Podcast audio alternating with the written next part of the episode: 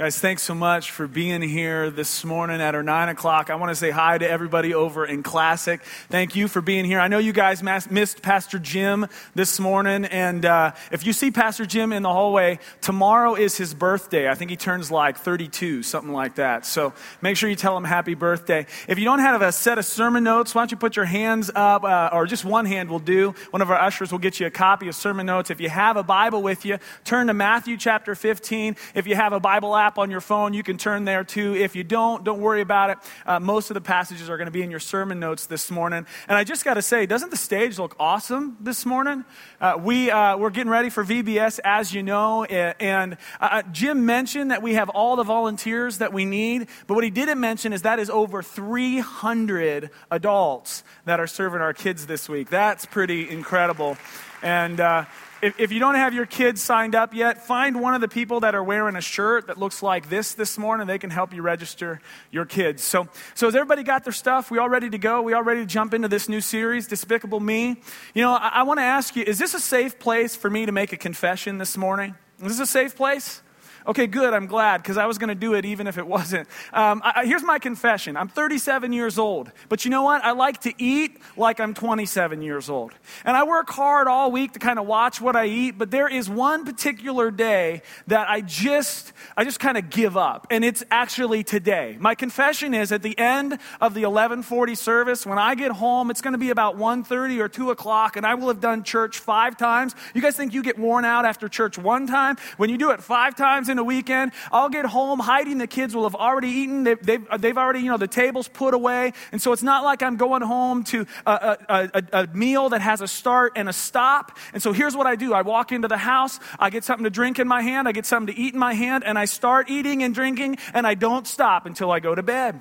It's just something about Sunday afternoons, and I am just a glutton. And can I just tell you, I feel terrible and wonderful the whole time I'm doing. Can you relate to that at all? Maybe Maybe it's not food, but you have something in your life that is like that. There is this battle that wages inside you. You fight this battle with yourself. And that's what this series is all about. It's about winning over me, winning over that part of us that we hate, and yet somehow it gains victory in our life. And in case you ever felt like you were the only one, and in case I was feeling like I'm the only, only one that has struggles like that, the Apostle Paul records his own personal struggle with himself in Romans Romans chapter 7. I want you to read it with me. It starts in verse 15. Paul writes, I do not understand what I do. For what I want to do, I do not do, but what I hate, I do. For I have the desire to do what is good, but I cannot carry it out. For I do not do the good I want to do, but the evil I do not want to do, that is what I keep on doing. Can you relate? So I find this law at work. Although I want to do good, evil is right there with me. For in my inner being, I delight in God's law, but I see another law at work in me, waging war against the law of my mind and making me a prisoner of the law of sin at work within me. What a wretched man I am. Who will rescue me from this body that is subject to death? Paul's writing this out, and, and he, he proclaims there in, in verse 24 what I feel every Sunday night. Well, I'm trying to get comfortable in my bed, but I can't because I'm so bloated from eating. Oh, I feel so terrible. Why do I do this every Sunday, right? Paul writes that. And, and that's what we're talking about in this series. We're talking about the fact that there is this battle that happens within us that we must win. Because what's within us comes out of us and impacts us at every point in our life. I'm going to say that again because it's so important. There is this battle that happens within us that we must win because what's within us comes out of us and impacts us at every point in our life. You know, we as 21st century Americans, we pay a lot of attention to what we put into our bodies. We pay a lot of attention to what we eat and what we drink, and we should because, you know, it's good to be healthy. And, and, and what you eat, it impacts your health, it impacts your, your energy level, a lot of different things. And so that's why I eat McDonald's. And I love the reaction you get from people when you admit to eating at McDonald's, right? It, it's one of two reactions. The first is this look that's like, oh, I didn't know I was better than you. or they just can't hold it in. I remember I was putting my kids in the van one day, and one of my friends were beside me or with me there, and, and I said to the kids, Hey, you guys want to go get some chicken McNuggets? And he went, Huh? He said, Seriously? Are you kidding? And I was like, no, no, I, I don't eat at McDonald's. Who eats at McDonald's, right? I mean, nobody eats at McDonald's. You ever been there and saw someone you know, and you're all of a sudden you're like trying to hide? You're like, no, I'm, not, I'm not here. You know, turn into the Hamburglar or something. I, I don't know. But it's funny, nobody admits to eating at McDonald's, and yet they sell over 600 billion hamburgers a year, right? And there are only 300 million people in the United States. So I'm not a calculus professor, but I think maybe everybody's lying. but but McDonald's, right? We, we, we, don't, we don't put that in our bodies. It's funny, I was in the car with, with Riley, my oldest, the other day, and we were driving. We were in a new area, and we were both hungry. And so we passed the McDonald's, like, well, maybe we should just eat at McDonald's. And Riley's like, Dad, we can't eat at McDonald's. Nobody knows where their meat comes from. Then she said, and you guys have heard this, it's made with pink slime, Dad. McDonald's, right? And it's not just McDonald's. There's this whole list of things that we can't eat anymore, like non organic milk. I grew up drinking just milk, you know, good old whole milk. It had all the antibiotics in it, had all the steroids in it. It, had, it just had everything in it. But, but we can't drink that stuff anymore. No, the Clarks, we buy organic milk. I had to stop and get milk on the way home yesterday. You know how much I spent on a gallon of milk? Six ninety nine on a gallon of milk, and we have seven people in our family. No lie, we go through a gallon of milk a day. You know how much money that is a month I spend on milk? I spend almost $200 a month on milk. You know what I could have for $200 a month? Not milk. Seriously, I'm thinking they should change their slogan from got milk to not milk. And I got one more thing I just got while I'm going. I, just got to say, I think another thing we should stop putting into our body is celery. And here's why. You realize that celery only has two calories per serving, and yet when you eat a serving of celery, you burn eight calories. So think about it. Eating celery will actually kill you. It takes more calories to eat celery than you actually get. And so here's my point. My point is this not milk, not celery, but McDonald's. And here's why. Because there are enough calories in one fry to sustain you for a month. And it's cheap. It's cheap. Okay. Why did I do that? I want to have a little bit of fun, but also because I wanted to make the point that we pay so much attention to what we put in our bodies. We pay a lot of attention to what we put in our bodies, but Jesus said, hey, don't worry so much about what you put into your bodies. Worry more, pay more attention to what is going on in your heart because what's within us comes out of us and impacts us at every point in our life. And it's your first point. Jesus said, what's in your heart is what's most important. And your heart is that part of you, that, your heart is that part of you that, that philosophers and poets and preachers are always referring to. It's that invisible part, that ethereal part. Your heart is who you are on the inside, it's the inner you. And in this series, we're going to be talking about your heart. Your heart is that part of you that got broken in the eighth grade when what's her name broke up with you. You know, for me, her name was Brandy Ballantyne, and she broke up with me the very day after she held my hand at the fair. I mean, man. Dads, it's that part of you that swells up with pride when you see your kid do something awesome. It's also that part of you that wants to wring the coach's neck when he makes your kid ride the pine the whole game. It's that part of you that gets all nostalgic when you hear that Bryan Adams song that you first listened to the night that Brandy Ballantyne broke up with you after holding your hands at the fair. It's the inner you. It's the part of you that gets broken, swells up with pride, and wants to wring someone's neck. It's the part of you that enables you to love and to laugh and to fear and to experience life.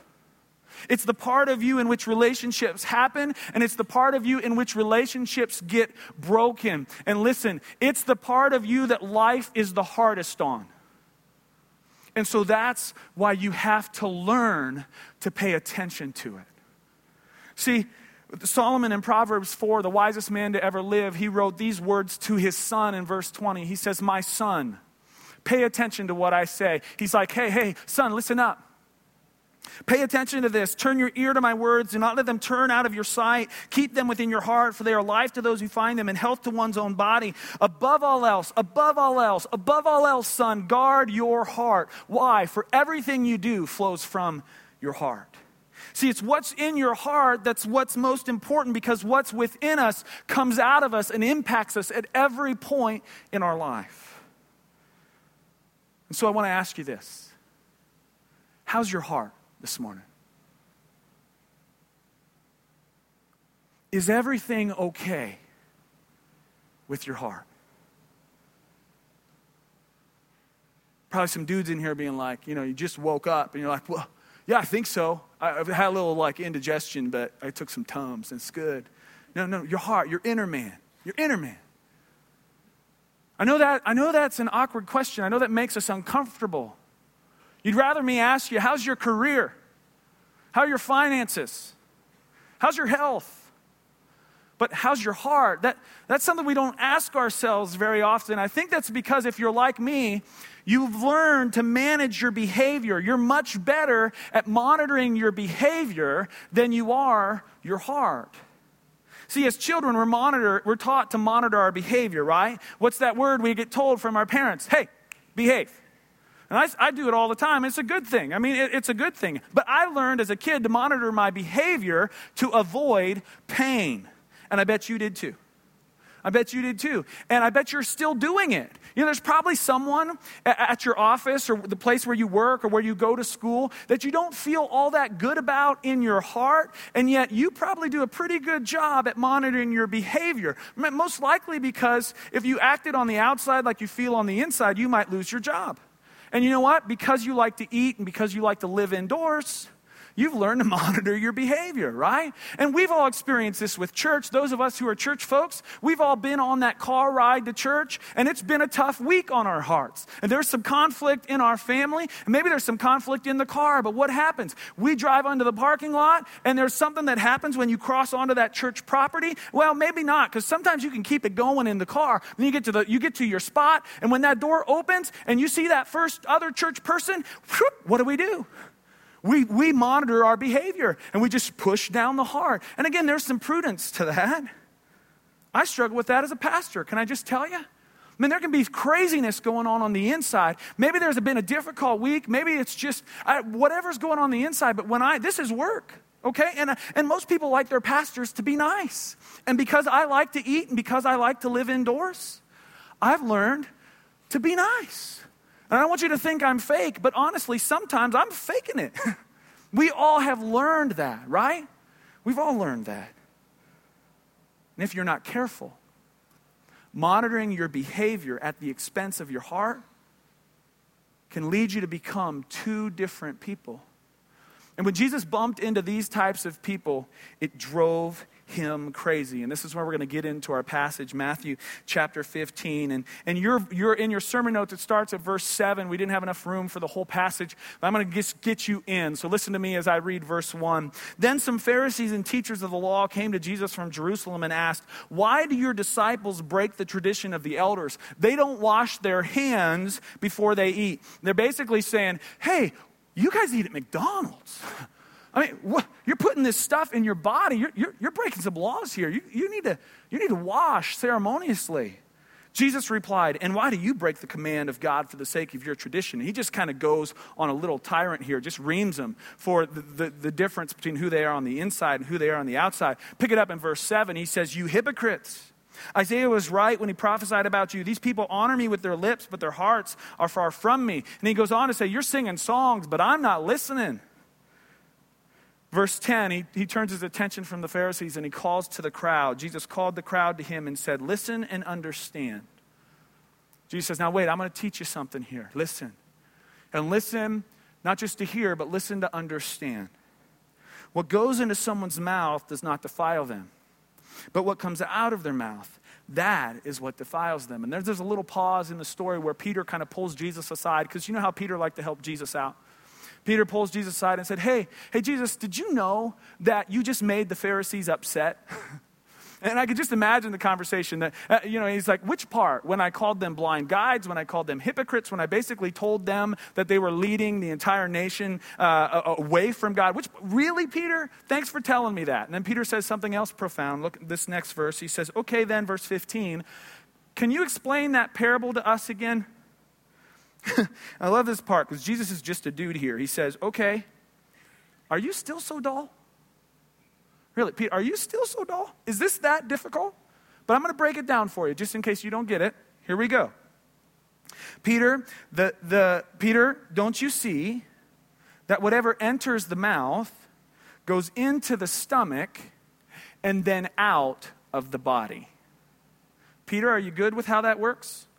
Do I need to explain that any further? Are we all on the same page here? Goes into the mouth, goes into the stomach, and then exits the body. Okay, we're good. But, Peter, the things that come out of a person's mouth come from the heart. And these defile them. For out of the heart come evil thoughts and murder and adultery and sexual immorality, theft, false testimony, slander. These are what defile a person. But eating with unwashed hands does not defile them. See, Jesus said it is important to monitor your heart because what's in your heart eventually comes out in your behavior. What's in your heart eventually comes out in your behavior. And we know how to monitor our behavior. We've been taught to monitor our behavior. But Jesus said if you only pay attention to monitoring your behavior and you don't learn to monitor your heart, there's going to come a day when what's on the inside, where your heart is going to outpace your ability to monitor your behavior. And if what's on the inside isn't healthy, that is going to be an ugly day. And so Jesus said, don't pay so much attention to what you put in, pay attention to what's in and what's coming out. And we've all experienced this, right? Have you ever done something or said something and been, and and then, and then right after you did it, you were like, where'd that come from? That's not me. Where, where'd that come from? Or if that hasn't happened to you, then you've seen someone. You've seen someone take what seems like a total left hand turn in their life or done something that's totally out of character. And you've been like, yeah, but how did that happen? They were so. I mean, she was. I, I mean, how? Here's what happened at some point, they stop paying attention to their heart. And we have to learn to pay attention to our hearts. And oftentimes, what happens, we'll sense something unhealthy inside of us, and we'll be aware of it. But no, we push it down and we think, no, no, no, I've got it under control. I've learned to manage my behavior. And Jesus said, no, no, no, that's dangerous. Because listen, if Jesus is right, and he usually is, what's in my heart will eventually manifest itself in my behavior. And this whole idea of the inner man, it can, it, it, can be a little ethereal, can be a little hard to, to grab a hold of. And so I've got a little diagram that I want to just spend some time in with you. It's on your, your sermon notes here. Guys, can you go ahead and take me to the whiteboard? What you have here is a picture of you. This is a picture of you and me. We've got these two circles, and that outer circle is the outer Oh, I'm writing in purple. I'm going to go ahead and change that to black. Okay, you guys with me? Um, it's the outer me. Don't you love my penmanship? This thing makes you look like you're in, in kindergarten again. But the outer me, okay? And so what happens over here? This is the outside world. And you've got outside external environmental things that impact your life, and they come through your five senses. What are your senses? Taste, feel, smell, sight, and sound. Five senses. And so you bring in to the outer you the things in the outer world through your senses. But we don't just react physically. No. First, all of those things come into our inner me. And our inner me, this is in, in Scripture, uh, the, your, the inner me is sometimes referred to as the heart, it's sometimes referred to as the soul, and even sometimes the word spirit would be used. But it's the idea in this series, we're going to be just referring to it as the heart. But the inner you is really made up of three main things. The first is your mind, and this is how you think. And then your emotions, this is how you feel. And then your will, and this is what you do, or this is how you choose. And so, the way life works, okay, is you have these things that come into your world through your senses, through your outer me, and they come into your inner me. And as something comes into your life, you begin to think about it, you begin to feel about it, and then you react to it, and it comes out in your actions. And this is the way God put us together. And so what God, what Jesus said is everything, everything that comes out of you here comes from this inner part of us. And so we need to learn to pay attention to our heart. And the reason why, Prover- why, why Solomon said when he was talking to uh, his son, why he used the word guard there, is because what ends up happening in childhood is things impact our hearts and it hurts or things impact our hearts and we begin to feel insecure or afraid. We begin to think about ourselves in unhealthy ways. And because we're kids and because we're immature and because we grow up in an imperfect world with imperfect authority, we begin to develop unhealthy reactions and patterns. And that's why, as adults, so many times we just have reactions that we developed as patterns as kids, and things are going through our inner man, but we just it just goes. And so we have to learn to pay attention to our hearts. Can I tell you how this works in the Clarks family? We, we, we, you know, we got five kids, and, and five kids isn't quite enough for Heidi. And so what she does is she just likes to have, and, but it's enough for me. And so what she likes to do is just have other people's kids at the house. And this week, there were about nine kids at our house. It was Heidi and nine kids, and she was in heaven. And so they were in the backyard playing, and, and, and at one point, one of our little guys came in the house, and he's sitting on the couch. And Heidi took note of it, and she said, Hey, buddy, what you doing? He's like, I'm just hanging, I'm just resting. And so she's just paying attention. And we've been paying special, close attention to this particular guy, to this one of our little guys, because we, we really know that he's been, he's been struggling in his heart. He's got some, he's got some, some struggles that our other kids don't have, some challenges. And you know how kids are. They point out when the kid who's got challenges has challenges. And so we've just been watching his little heart struggle. And so she, she noticed that he came in and he just kind of shut down and kind of withdrew himself. And so she leaned in again and, no, mommy, I'm cool. I'm just resting. And finally she sat down beside him and she said, buddy, what's wrong? What happened? Tell me. And so he, he, he kind of just, you know, he wasn't out of control weeping, but he just, you know, was heartbroken. He said, Here's what he said. Well, so and so is one of the little guys who was over. So and so doesn't think that I can catch lizards. He, he, he said I'm too little to catch lizards. In fact, he won't even let me pet the one that we caught. And what he doesn't know is that when he's not here, I catch lizards all the time. Now, can I tell you what we would have done early in our parenting days? We would have jumped all over that and went straight to behavior. We would have said, hey, buddy, listen up. You are a host and he is your guest, and you have those lizards all day long in your backyard. This isn't about you, this is about him. And so you get back out there and you be a good friend and you celebrate him and all those behaviors that we want him. But you know what he was saying? It wasn't about the lizards, it was about my little guy feeling like he's not enough. My little guy uh, getting to, to identify some weaknesses and challenges that he has in his life. Now, listen, it's important for our kids to understand their weaknesses and for us as parents to help them accept them because the first step to really being able to develop your strengths are learning your weaknesses and being okay with that, right? But listen, my wife had to just do some shepherding of our little guy's heart, and she didn't jump right to behavior. Why? Because there was a little broken heart. And what does our son started to do? He started when he feels his weaknesses, he starts to shut down, he starts to put up walls, and he starts to withdraw himself. And if we don't help him guard his heart now, he will develop an unhealthy habit and pattern to avoid that pain that he feels. And and will struggle with that the rest of his life. And that's why, parents, we got to help our kids, we got to guard their hearts. It's like that for our kids, but it's also like that for us. It's like that for me, and it's like that for you.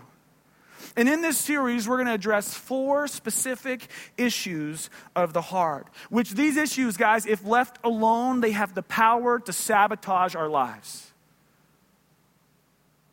We're going to talk about four specific issues. And each of these issues, each of these things in our heart, they create a debt to debtor relationship dynamic in our heart. If you've ever had a relationship with someone and you've owed them money or vice versa, they've owed you money, you know that no matter what's going on on the surface of that relationship, below the surface, there is that debt to debtor dynamic that impacts and affects and really limits the relationship. And that's what these four issues do. And so when we talk about these issues, we're going to refer to them in a debt to debtor because they create this that dynamic in our lives and in our hearts. The first thing we're going to talk about, I'm going to talk about this next week is guilt. And guilt says, "I owe you."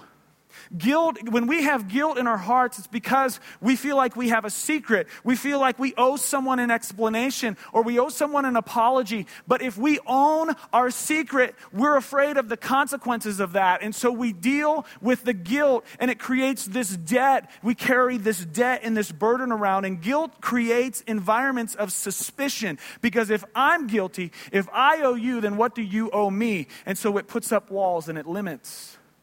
The next issue we're going to talk about is greed. And greed is a funny one. Greed means I owe me. And the funny thing about this one is no one ever feels like they struggle with greed. People say, Yeah, I struggle with guilt, but I've never heard anyone say, Yeah, I'm greedy. it's just a weird thing. But we'll talk about this. Greed says, I owe me. I owe me everything I want. I owe me everything I see. And greed creates environments of secrecy.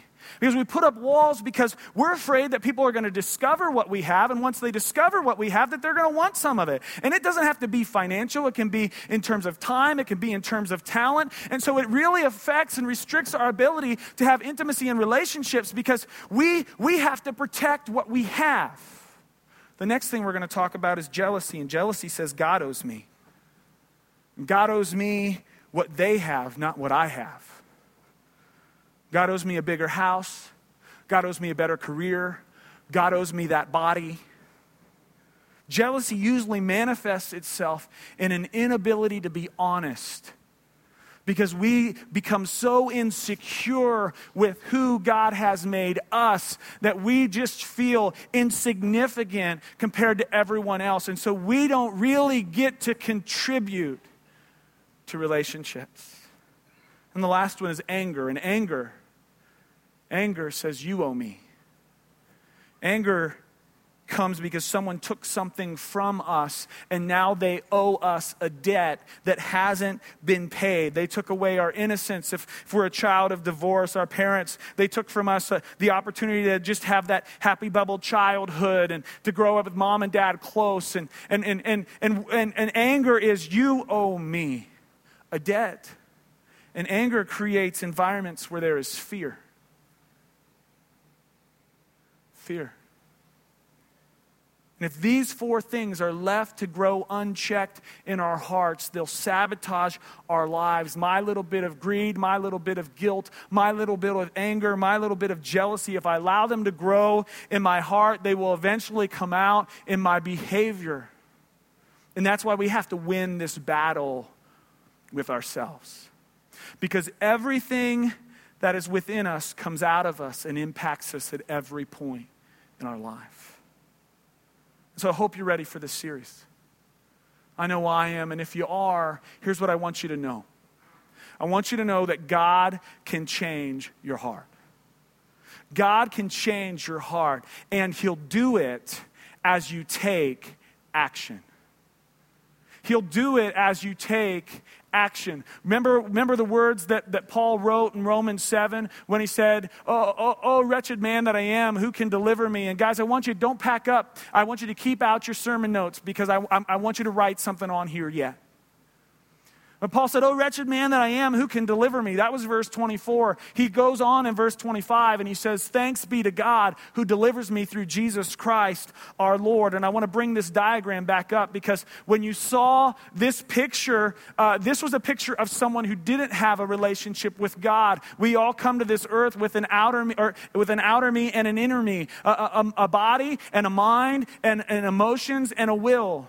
But when we call on Jesus to be the Lord of our lives, something happens. The Bible teaches that He sends the Spirit of God to live inside of our what? Our heart, the inner me. See, we have the outer me, and if you're a follower of God, you have the inner me, but inside of you, you have the almighty, all powerful Spirit of the living God indwelling in you. And what does the Spirit of God do? The Spirit of God teaches us. He leads us into all truth. And so, what the Bible talks, you ever heard the Bible say that you need to renew your mind? The Spirit of God in our inner mind, now through the Word of God and through the, the church of God, the people of God, He teaches us to rethink about life and our role in life and our purpose in life. And then what else does He do? He's the comforter. And he, he, he, gets, he teaches us how to submit what we've learned in terms of our emotions to how God feels about those things. And again, he uses the Word of God, but here he really uses the people of God.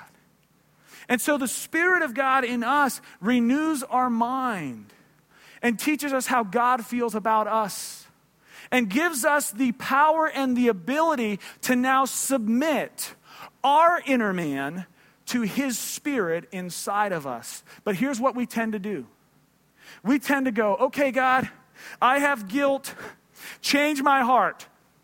I'm angry. Change my heart. In fact, when I was growing up in the 90s, there was this, this praise course, and it would go like this Change my heart, oh God. Make it ever new. Change my heart, oh God, may I be like you. We, we'd sing that and sing that and sing that. And we always, we feel that unhealthiness and we're like, God, change my heart. And God's like, I already did. I put my spirit in you. You have my power in you. You have my truth. And you have other believers who are coming along beside you. I will change your heart when you allow what I've put on the inside to come out. And how do you do that? You take action. You take action and I'm holding my notes upside down. So I want to ask you is everything okay with your heart? And if, if while we're talking, you sense you've been like, yeah, no, not everything is okay with my heart, Josh. here's what I want to ask you to do I want to ask you to take some action this morning. Really simple action. Go to the front of your, just turn your study sheet, your sermon notes to the front page. There's some room to write, and I want you to write a one, a two, and a three. The first thing I want you to do is if you have one of those four issues in your heart, you might say, Oh, I got all four, Josh. Well, listen, they didn't get there overnight, and they're not going to leave overnight. So just pick one. But say, This is in my heart.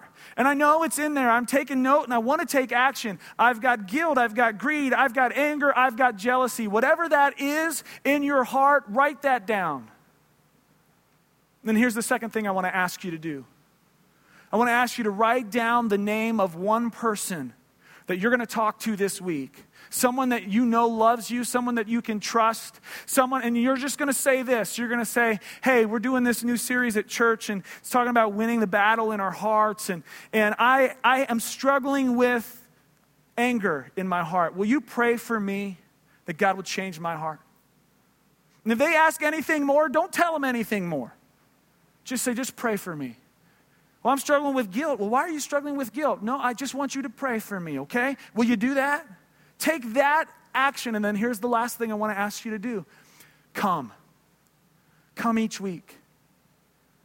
Man, sometimes when, when God begins to work in our hearts and stir in our hearts because it's uncomfortable, we stay away. I know this is summer. And so, if you're going to be on vacation with your family, listen, have fun, make memories, go for it. But if you're in town, will you commit to being at church? This is an important series. We're talking about our hearts. Let's pray. God, I thank you so much for how you love us. Lord, I thank you for how you made us in your image. Lord, thank you that you didn't make us robots. Thank you that you gave us a free will. And Lord, even when we chose to go our own way and we chose to disobey you, that you didn't you didn't just judge us instantaneously, Lord, that you, by your grace, sent your Son to pay the penalty for our sins so that we could come back into relationship with you. Thank you that when we call on your name, you send your spirit to live inside of us, and that you now, we have in us the, the power to be changed from the inside out. And so I pray for each and every person in here this morning who had the courage to say, I've got guilt, I've got anger, I've got jealousy, I've got greed. It's in my heart, and I have not been able to gain victory over this issue in my heart. Lord, I pray pray that you would give them the courage to share with that person whose name they wrote down, that they would understand that you change our hearts as we take action. And for those who don't know you, I pray, Lord, that they would know that this church loves them and will continue to be here for them. But Lord, there is nothing separating them from you except for them just calling out and confessing to you their need for a Savior even that they could do that right now. There'd be people who'd be beginning a new life with you in this moment. Lord, we thank you for who you are. We thank you for what you've done and what you will continue to do in us and through us. And it's in Jesus' name we pray.